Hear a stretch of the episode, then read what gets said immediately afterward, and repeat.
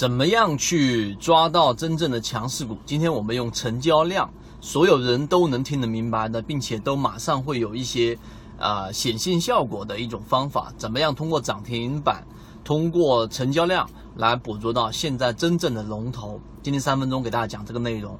首先呢，用过这种方法呢，有之前比较有名的一些游资，例如说 Asking， 例如说炒股养家和很多的游资席位都是用类似的方法来进行操作的。那操作方法非常简单，第一个，你先要判断整个大盘的盘面，就像现在的大盘盘面，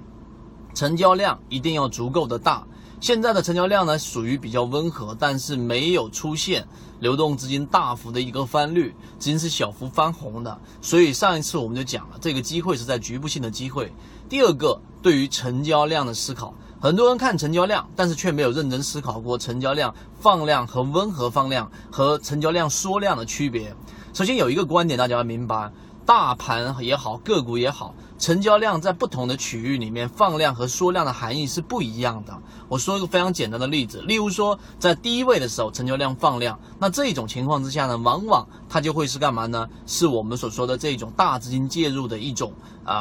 情况。那这种放量呢，又分为快速的放量和温和的放量。我举个例子，常说的倍量，那我们可以把它这一种放得更大，例如说3倍量、5倍量，我最近用8倍量。8倍量，然后呢，去相比于前一天成交量放大了8倍，那你就可以看得清楚，这种资金是快速的流进的。举个例子，例如说像近期我们在讲到的雅化集团啊，这种成交量快速的放量之后，第二个、第三个你要注意的是放量之后的形态。如果说放量之后的回踩，放量的当下不要追涨。放量，例如说出现了1-2个涨停板 ，Asking 在2012年的5月份在讲过的这一个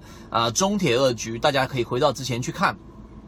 2012年的5月份，前面有过2个涨停板之后，那这2个涨停板出现了快速的拉升，并且出现了上万手的单子，然后快速的干嘛呢？回落。而这个回落过程当中呢，我们就判断它如果说出现了再一次的放量，当时第一个涨停板就追进去了，后面拉出了5-60%到7-80%，而最近的雅化集团也是这样子。所以在低位的时候放量，即使出现问题，它都还是会有反复。在这种地方，你的赢面就会比较大，这种是放量。另外一种，就像我们所说的这种方大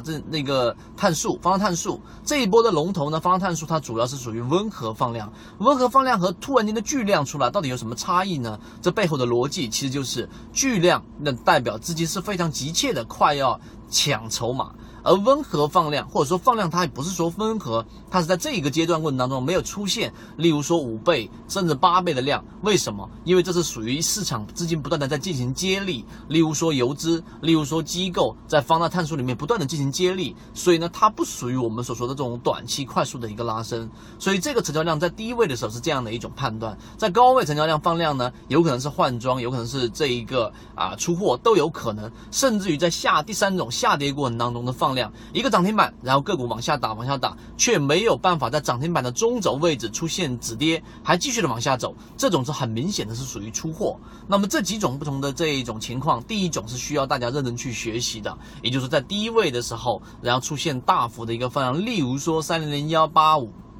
这一个。还有类似这样的一种个股，我们在公众号上面会详细去讲。那么这一种呢，就属于我们说放量一定是要有一个比较严格的要求，就是8倍，我就是要找这种快速拉升的。雅化集团是一波，那么最近的还有类似这样的个股吗？有的。所以呢，这一种方法对于成交量的理解，我想对于大家一定会有一定的启发。这个是属于短线的一种操作，因为近期盘面是属于局部性机会，我们在公众号上面会抓出类似这一种8倍放量，我会通过文字截图的方式在公众号进行直播，但由于直播平台的原因呢，在这地方我不方便公布公众号的位置。但是如果说你能够去理解，你其实可以通过很多的途径寻找到放量放量是8倍以上，但是一定要记住是中低位，高位的放量，如果说你没有快速的短线技巧的话，是很容易导致被套的。好，今天我们说这个成交量抓涨停板的方法，学会了吗？希望对你有所启发。那如果说想要了解更多的这样的个股的话呢，直接在这一个公众号里面我会公布的，直播平台原因我在这地方不多说了，知道的人互相转告一下就可以了。好，各位再见。